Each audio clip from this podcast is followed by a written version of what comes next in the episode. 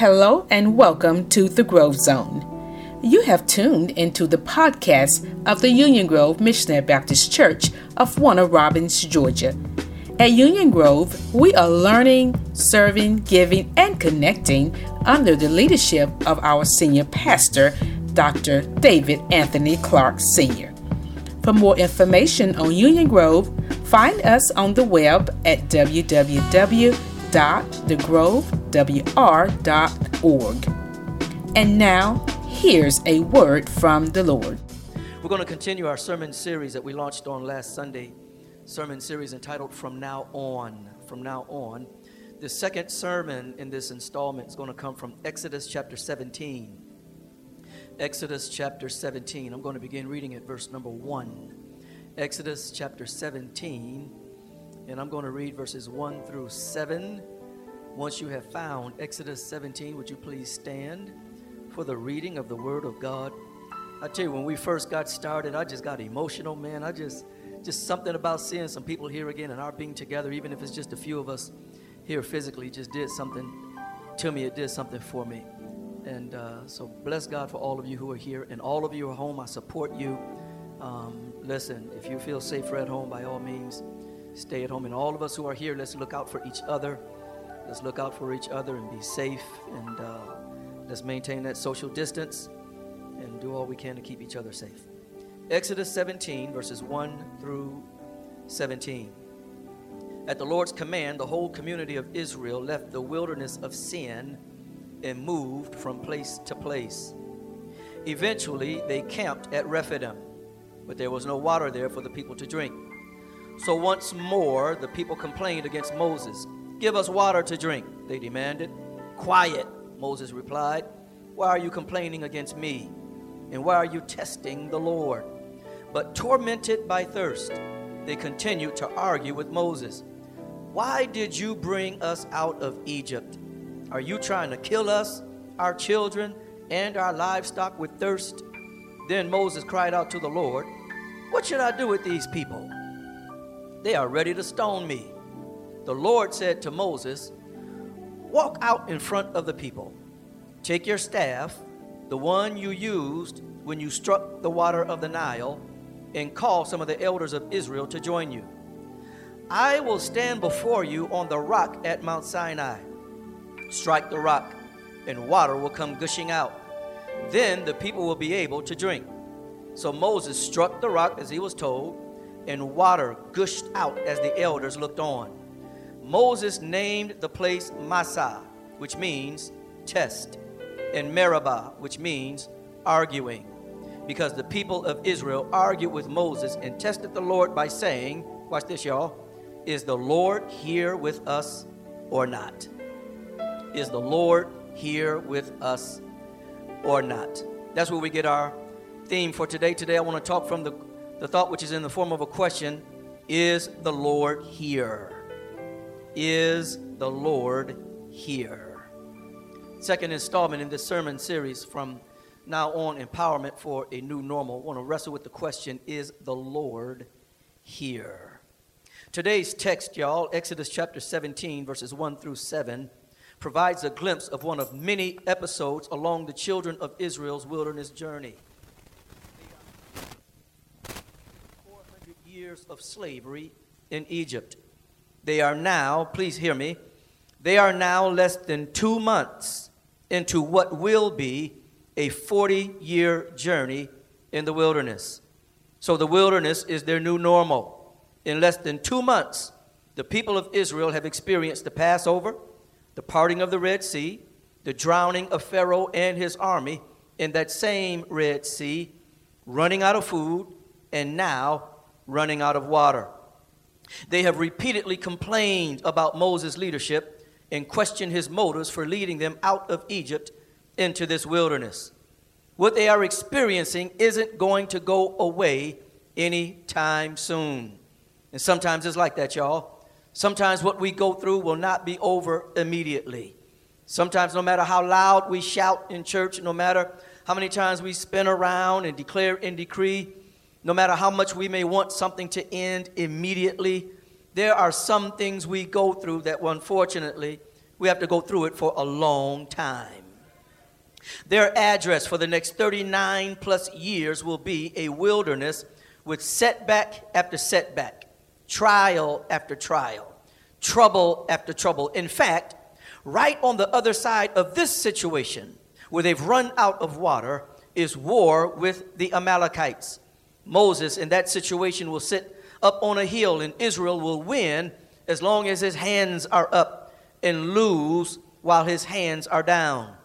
This journey will also have numerous times of complaining, anxiety, misunderstanding the motives of God and Moses, and rebellion and revolt against leadership.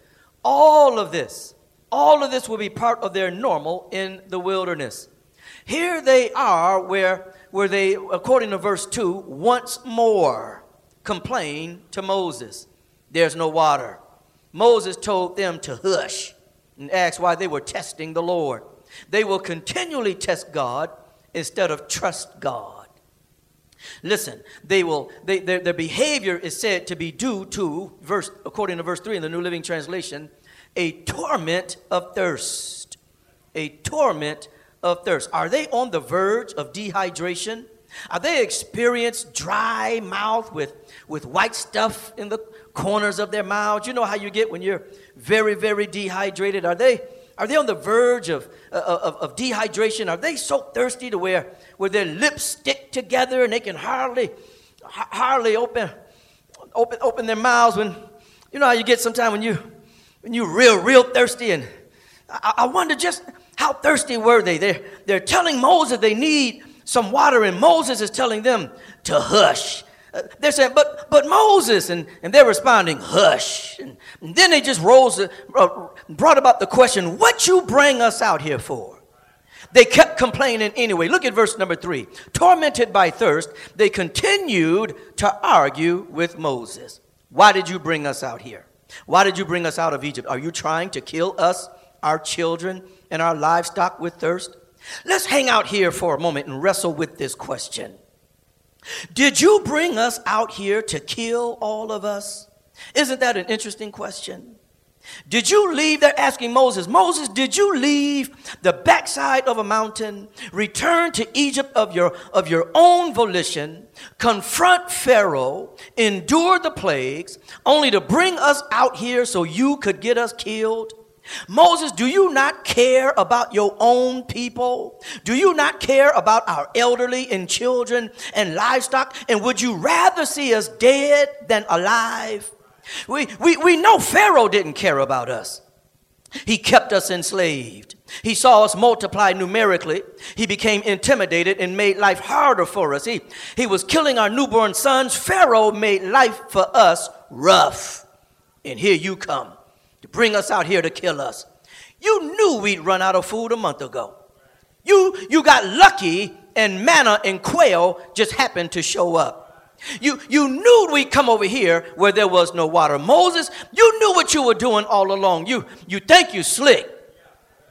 We should have known better. But we out here now. Did you bring us out here to kill us? If we were to step into this situation and ask them why they're out here in the wilderness at Rephidim, they'd reply, We're out here because Moses wants to kill all of us and our children and our livestock with thirst. In other words, they're questioning why they are why they, where they are.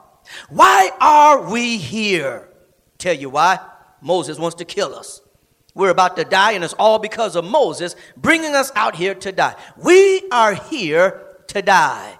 That's why we are where we are. We are here to die. But if we were to ask the Lord, why are they at Rephidim? Why are they in this place with no water to drink? Would God agree with them? Would God respond? Yet they are at Rephidim with no water to drink because Moses took them out of Egypt to kill them, all of them, and their children and their livestock. Would, would God agree with Israel? I don't think that's how God would respond. I don't, I don't think I don't think Moses killing the people of Israel is on God's radar. I don't, I don't think the people of Israel being killed is on Moses' radar. I don't think this is how God would respond. Their dying at Rephidim was not on God's to do list, not that day. God would not agree with Israel, but the devil would. Oh, yeah, the devil. The devil would agree with that lie in a heartbeat. The devil would love for that lie to drain Israel of all of their hope, all of their faith, all of their enthusiasm for where they are going in God. The devil would love for this lie to derail them from God's ordained destiny of the promised land and the dominion and the abundance that awaited them. The devil would love for this lie to rob them of what God had in store for them. To believe Moses brought them out here to die was a lie. This brings to my mind, all my educators might appreciate this. This brings to mind uh, how, how school teachers over and over again get a bad rap. I, I, think, I think school teachers get a bad rap. Now, granted, there are some awful school teachers. There, there are some school teachers who do not like children. But there are many who do. After all, who would go to college for four to six or even more years to get a degree while, rapping, while racking up enormous student loan debt to enter classrooms to teach children when they don't even like children? I know it happens. I, I know it happens, but I'm inclined to believe that people become teachers with intentions to do good for their students. Unfortunately, some teachers are seen as bad teachers with bad intentions when in actuality they are good teachers who want nothing but success for their students. They're misunderstood, they're, they're, they're misinterpreted, and I believe this is what's happening in the text. These people are horribly guilty of poorly interpreting who they're following, as well as, please hear me, y'all, why they are where they are. And they will do this over and over again as they journey through the wilderness. Poorly interpret and inaccurately assess why they are where they are. Time and time again, they will get it wrong and complain and rebel and be unnecessarily frustrated and anxious. This is something that will be very normal for them, poorly interpreting what they go through and making it worse in their minds than it actually is in reality. They need to develop a habit of faith where whatever they say aligns with what God says. They need to see their situations the way God sees them. If God ain't saying you about to die, you don't need to be saying you about to die. If God ain't talking about how you're finished, you don't need to be talking about how you're finished. If God ain't saying you ain't ever getting any more water, then you don't need to be saying you ain't ever getting any more water. If God ain't saying you won't be healed, you don't need to say you won't be healed. If God ain't saying you ain't you if God ain't saying you ain't coming out, you don't need to say you ain't coming out. The reason why they're talking the way they talk in verse 3 is because of their poor ability to interpret why they're going through what they're going through. God doesn't seem to be on their mind at all. God doesn't seem to be in their view, and they poorly interpret and inaccurately assess what they're going through. If this is something you need to work on, then my encouragement to you is to work on it. And I wonder how many of us will be courageous enough to admit that we saw a situation one way and it made us angry and frustrated, got us all in our feelings. We come out of the situation, look back at it, and realize we were wrong. Calling people stuff only to realize we were wrong. Saying stuff about people and we come out of the situation only to realize we were wrong. Anybody ever been there? I would encourage all of us to strive to get better at accurately interpreting what's happening in your life. Don't rob yourself of peace because you're looking at your situation through the lens of a lie or a filter of what is false. Whatever you're saying, whatever you're seeing must line up with what God is saying and what God is saying. God is saying. Can I tell you why the children of Israel have run out of water at Rephidim? can I tell you how God already knew before he even brought them out of Egypt that they were going to get to Rephidim and, and not have any water? They ran out of water. They had no water at Rephidim, so they would so desperately need it and not have the ability to procure it so that they would cry out to the Lord, their provider, who would supernaturally bless them with what they needed. The reason why they ran out of water at Rephidim was so that they would not look to Moses as their source, but rather look to God as their source.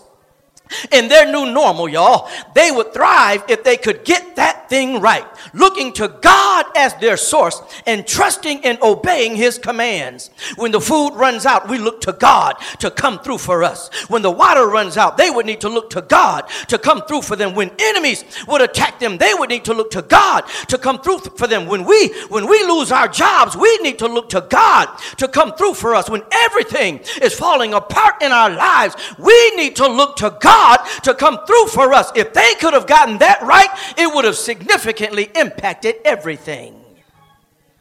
So let me ask you something. Why are you where you are? What, why are we where we are? Why are we experiencing so much racial tension after all these years? Why is there so much political hostility during this election season. What will it mean if Trump gets reelected? What will it mean if Biden gets elected? Why does God have us where we are? Why are black people where we are right now? Why are you battling depression? Why, why are you battling grief? Why are you having financial troubles? Why are you battling cancer or diabetes or, or family drama or unemployment or addiction? Why are you where you are? Why is your marriage where it is? Why is your child challenged with virtual, learn, virtual learning? Why are churches where they are? Where is Union Grove? And why are we as a congregation wherever we are? What would be God's responses to these questions? Who knows how long you're going to be where you are? Maybe God has you where you are so he can show out on your behalf and show you and your enemies and everybody he is your source. Wherever you are, let me encourage you to expect Him to move on your behalf. Wherever you are, whether you're in a place of abundance or a place of lack, expect God to move on your behalf. Whether you're up or whether you're down, expect God to move on your behalf. No matter how things are going in your body, in your health, expect God to keep you and prosper you and move where you are. He is our source. So they accused Moses of bringing them out here to kill them. And after they accused Moses of bringing them out of Egypt, uh, Moses cried out to the Lord for wisdom. He said, Lord, what am I going to do with your folk? This is what wise, godly leaders do seek the Lord for wisdom. Whether there is no water or abundance of water, seek the Lord for wisdom. Whether people applaud your leadership or are appalled by your leadership, seek the Lord for wisdom. And so God responded to Moses. He told him, Take his staff, watch this, y'all, the same one he used to strike the Nile River. The one that he used when, when he struck the Nile River with that stick, with that staff, it turned from water to blood. The same staff that God told him to use prior to the deliverance from Egypt to manifest a miracle. This is probably, this is probably the same stick, the same rod, the same staff that he used to stretch out over the Red Sea. When he stretched that rod out over the Red Sea, God parted it in two and created Freedom Freeway, Deliverance Drive, Exodus Expressway for his chosen people. That staff should have served as a visual, visual reminder of God's power to work with water. Mm. That staff should have given the people of God hope. That staff, when they looked at that staff, they should say, Now, wait a minute. Here we are out of water. That's the same stick God used to take another piece of water and part it into two. That's the same stick that God used to take another piece of water and transform it from water to blood. God can change things with that stick that Moses has in his hand. But unfortunately, with the way that they talked and the way that they behaved, when they saw that rod in Moses' hand, all they saw was a walking stick. God also told Moses to grab some of the elders of Israel go to a rock, which some suppose was a huge piece of granite, and strike it with the rod, and water would gush out. It would be enough water to quench the thirst of all of Israel. Strike the rock, Moses, and everybody is going to be good. God said he'd go before Moses and stand on the rock. Moses followed God's instructions, and water came forth just like God said. The people had water to drink, all of them. The children, the livestock, the elderly, all of them. In this, not only did God provide, but he validated his chosen leader. This supernatural provision of water was a sign of God demonstrating that he endorsed Moses as their leader. Bless his name. I could deal with that, but I'm going to move on. A- after God provided water for them to drink, Moses then named the place Massah. I'm in verse number seven. Massah, which means test. He also named it Meribah, which means arguing, because that's all the folk did argue, test God challenge God, not believe God. That's a horrible name for a place for these people after all God has done for them and in such a short amount of time. The Apostle Paul, watch this, the Apostle Paul shared a revelation on this situation regarding their behavior when he, taught, he told the Corinthians in 1 Corinthians chapter 10, starting at verse number 4. Moses made reference to the behavior of the children of Israel in Egypt. I mean, in, in the wilderness. In 1 Corinthians chapter 10, verse 4, he says, And all of them drank the same spiritual water, for they drank from the spiritual rock that traveled with them, and that rock was Christ. Yet God was not pleased with most of them, and their bodies were scattered in the wilderness. Then in 1 Corinthians chapter 10, verse 9, Paul said, Nor should we nor should we put Christ to the test as some of them did and then died from snake bites. This is a later incident in the lives of the in the journey of the children of Israel. Then in that 10th verse, and don't grumble as some of them did. And then they were destroyed by the angel of death. Verse 11 of 1 Corinthians chapter 4 says, These things happened to them as examples for us. They were written down to warn us who live at the end of the age. In other words, Paul is telling the Corinthians what we read about how these people are behaving in Exodus chapter 17, they serve as an example for how we must not behave. Two months in, and the children of Israel have already seen enough to trust God rather than test God. The children of Israel carried on like this throughout their journey, complaining, rebellion, revolting against leadership would be normal for them. And watch this. Here's what the author of Hebrews said about how they behaved in this wilderness. Hebrews chapter 3, starting at verse 7. Hebrews chapter 3, verse 7, the author says, That is why the Holy Spirit says, Today, when you hear his voice, don't harden your hearts. Watch this. As Israel did when they rebelled when they tested me in the wilderness. There, your ancestors tested and tried my patience, even though they saw my miracles. They saw my miracles for 40 years. So I was angry with them and I said, Their hearts always turn away from me. They refuse to do what I tell them. So in my anger, I took an oath. They will never enter my place of rest. Watch this. Hebrews 3 and 12 says, be careful then, dear brothers and sisters. Make sure that your own hearts are not evil and unbelieving, turning, turning you away from the living God. You must warn each other every day while it is still today. Why? So that none of you will be deceived by sin and hardened against God. For if we are faithful to the end, trusting God just as firmly as when we first believed, we will share in all that belongs to Christ. The author of Hebrews is looking back at how the children of Israel behaved in the wilderness and telling us the same thing Paul told the Corinthians. Don't act like that. Don't let your sin pull you away from God. Don't act like they did. Don't, don't, don't be one who does nothing but complain. Don't be one who cannot recognize a miracle from God when you see one. Don't act like that. And so they raised the question Moses, why you bring us out here? You bring us out here to kill us, but that's not the only question they raise.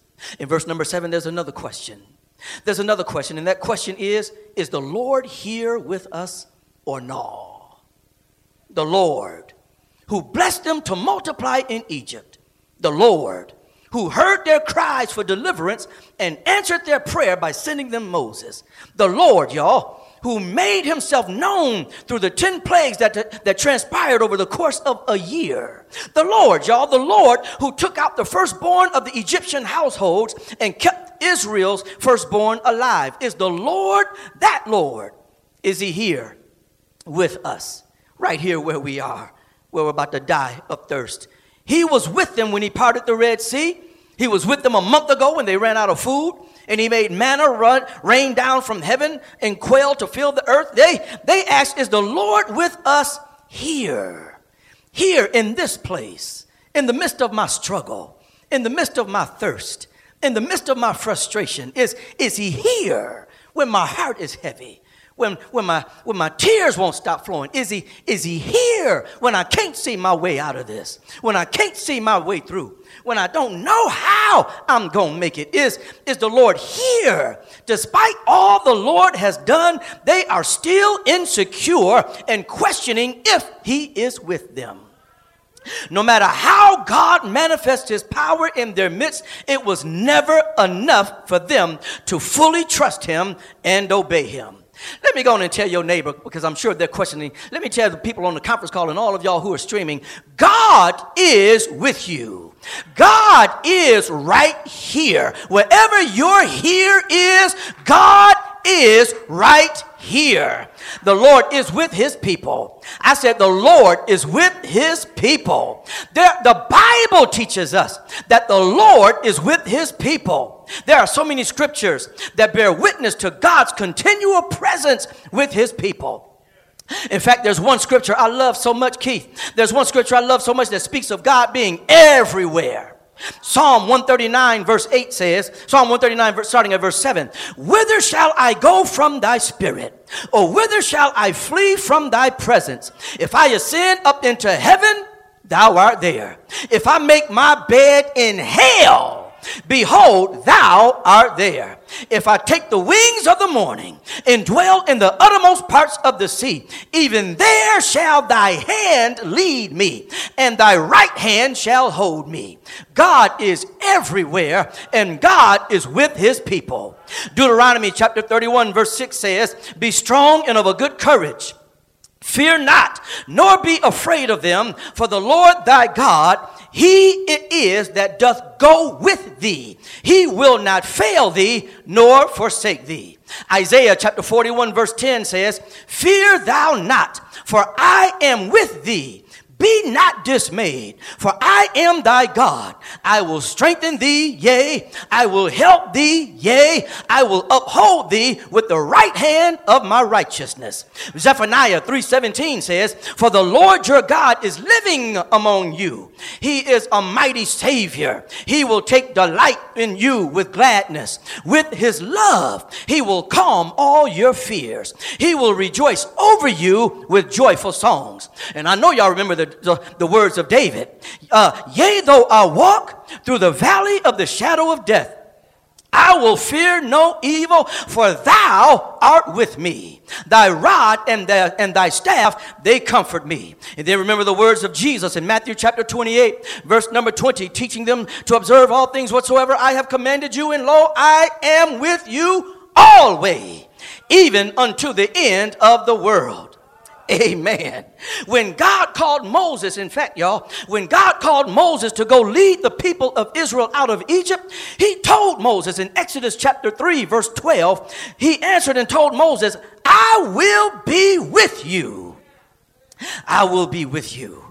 I will be with you. And here's a sign. Here's the sign that I am the one who has sent you. When you have brought the people out of Egypt, you will worship God at this very mountain.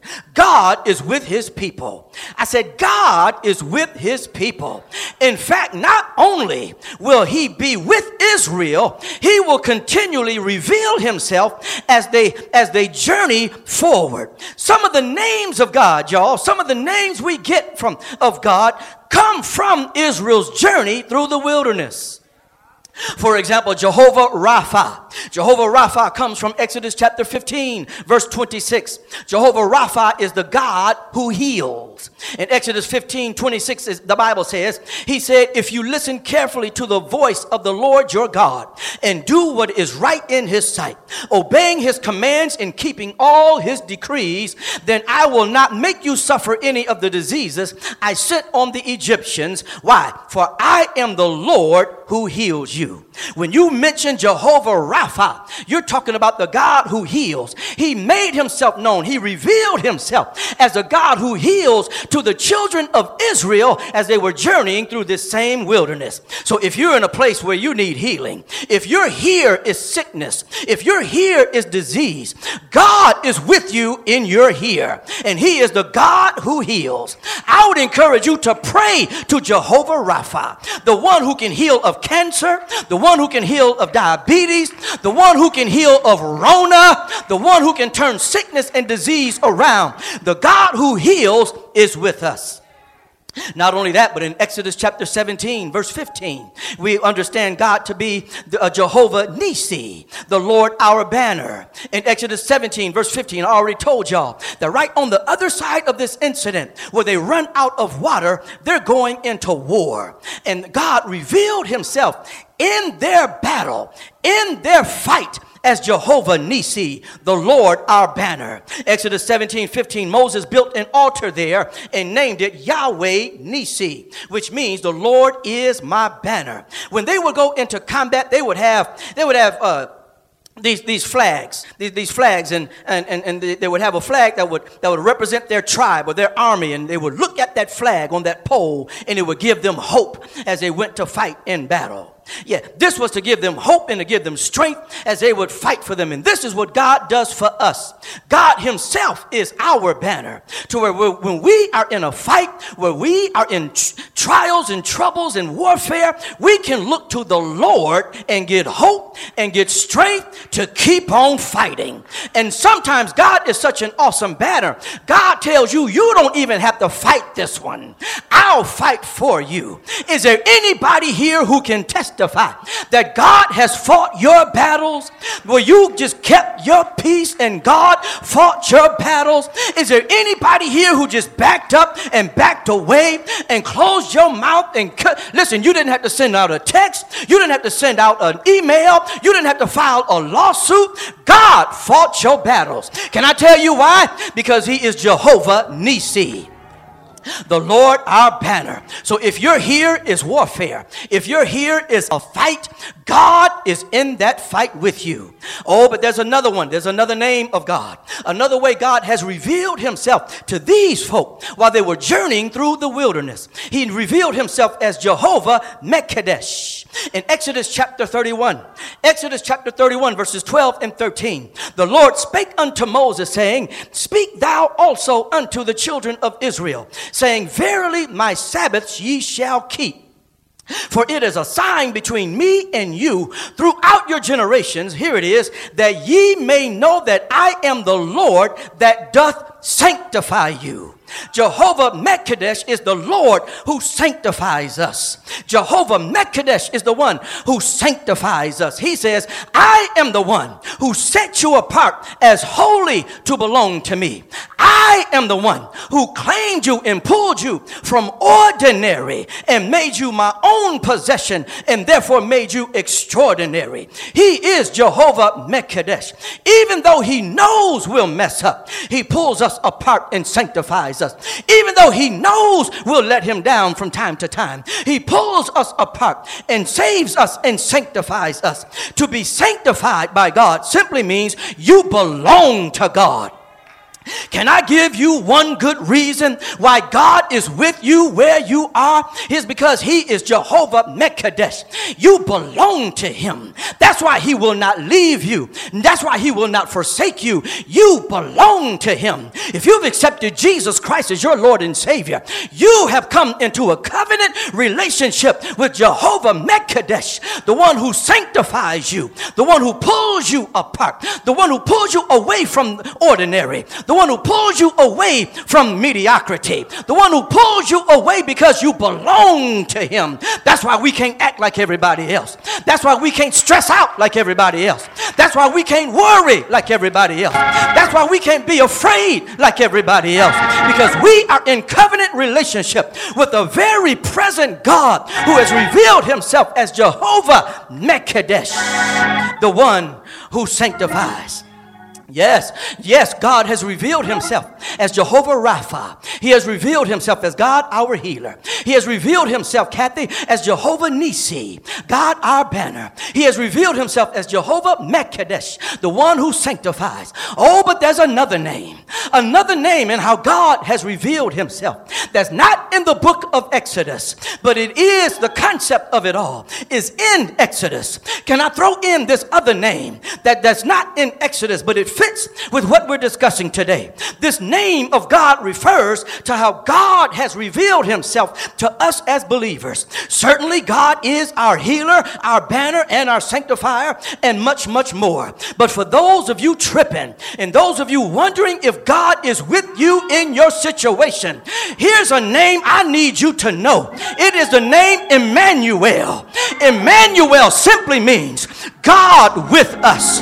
Emmanuel. Hallelujah. That name was introduced prophetically to the prophet Isaiah. Isaiah said, All right then, in Isaiah chapter 7, verse 14, the Lord Himself will give you the sign. Look, the virgin will conceive a child she will give birth to a son and will call him Emmanuel, which means God is with us. Isaiah was prophesying about Jesus.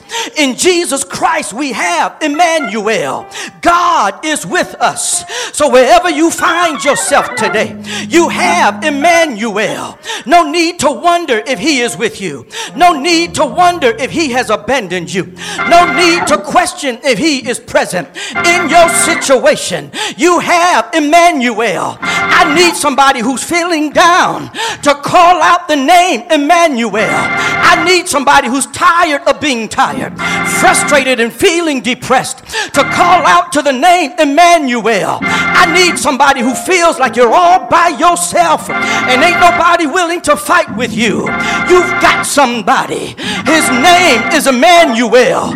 No matter what your here is, no matter where you find yourself, You've got somebody. His name is Emmanuel. I need everybody who can't stop crying to call on the name Emmanuel. I need everybody who can't see your way through call on the name Emmanuel. I need somebody who's about to run out of gas, who's about to run out of steam, who's about to run out of self esteem, who's about to run out of joy and peace in the Holy Ghost to refuel your spiritual fuel tank and call on the name Emmanuel. I need somebody who's wondering, where is God in the midst of my pain? Where is God in the midst of my trouble? Call on the name Emmanuel.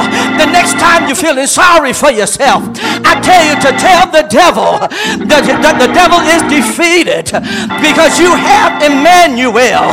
You can go ahead and call him right now with your mask on. Call him Emmanuel. Emmanuel. Emmanuel. In the midst of my pain, Emmanuel. In the midst of my struggle, Emmanuel. I'm facing it on my job, Emmanuel. Emmanuel. When you get back to work, cry out Emmanuel. If you're going through at home, the next time you get to the crib, lift up your hands and call on Emmanuel and tell him, Thank you. Thank you for being with me, Emmanuel. Thank you for walking with me, Emmanuel. Thank you for staying by my side. Emmanuel, thank you for fighting my battles. Has he been good to you? I said, Has he been good to you? Has he been good to you? Can I ask you something? How did you make it to where you are right now? I believe your testimony is if it had not been for the Lord on my side, I don't know where I be. But if it had not been for Emmanuel, Emmanuel, Emmanuel. Can I tell you something? I already know why you're gonna make it. I already know how you're gonna come through. I already know why you're coming out of this. His name, His name, His name is Emmanuel. Come on and call Him. Come on and call Him. Come on and call Him. Come on and praise Him. Come on and lift Him up. Emmanuel. Emmanuel. Emmanuel. One more thing, and I'm done with y'all. Be not dismayed, whatever betide. God will take care of you. Can I get a witness? Let me say it one more time. Be not dismayed, whatever betide. God will. God will. Emmanuel is gonna take care of you. Won't he do it? Won't he do it? Do it? Won't he do it? Won't he put food on your table? Won't he do it? Won't he fight your battles? Won't he do it? Shout yes! Shout yes! Shout yes! Glory to God! Glory to God! Glory to God! Glory to God! Is the Lord with us? Is the Lord here? Yes. Emmanuel. Is the Lord here? Yes. Emmanuel. Emmanuel. Emmanuel. Hallelujah. I'm not here to die. I'm not here to feel sorry for myself. I'm not here to think like, talk like, and behave as if I do not have Emmanuel. Emmanuel. Because of him, I can make it. Because of him, I can be healed. Because of him, I can have what I need. Because of him, I can win every battle. Because of him, I can thrive in my new normal. Emmanuel. Emmanuel. Emmanuel. We bless your name. Emmanuel. We give you glory. Emmanuel, you're the reason for our hope. You're the reason for our joy. You're the reason for our expectation that whatever we need is coming our way. Emmanuel. Emmanuel. We give you glory. In Jesus' name. Amen.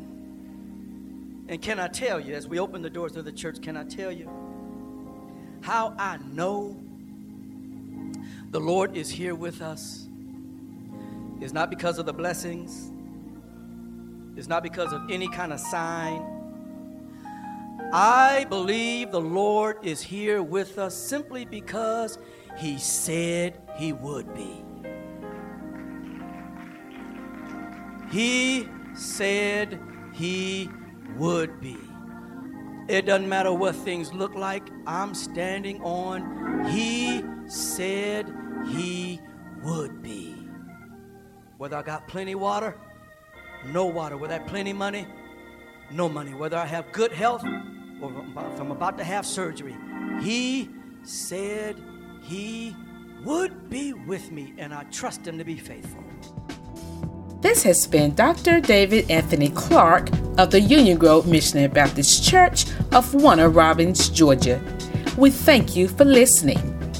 If you're ever in the Middle Georgia area, please worship with us. On the behalf of Dr. Clark and the Union Grove family, thank you for listening.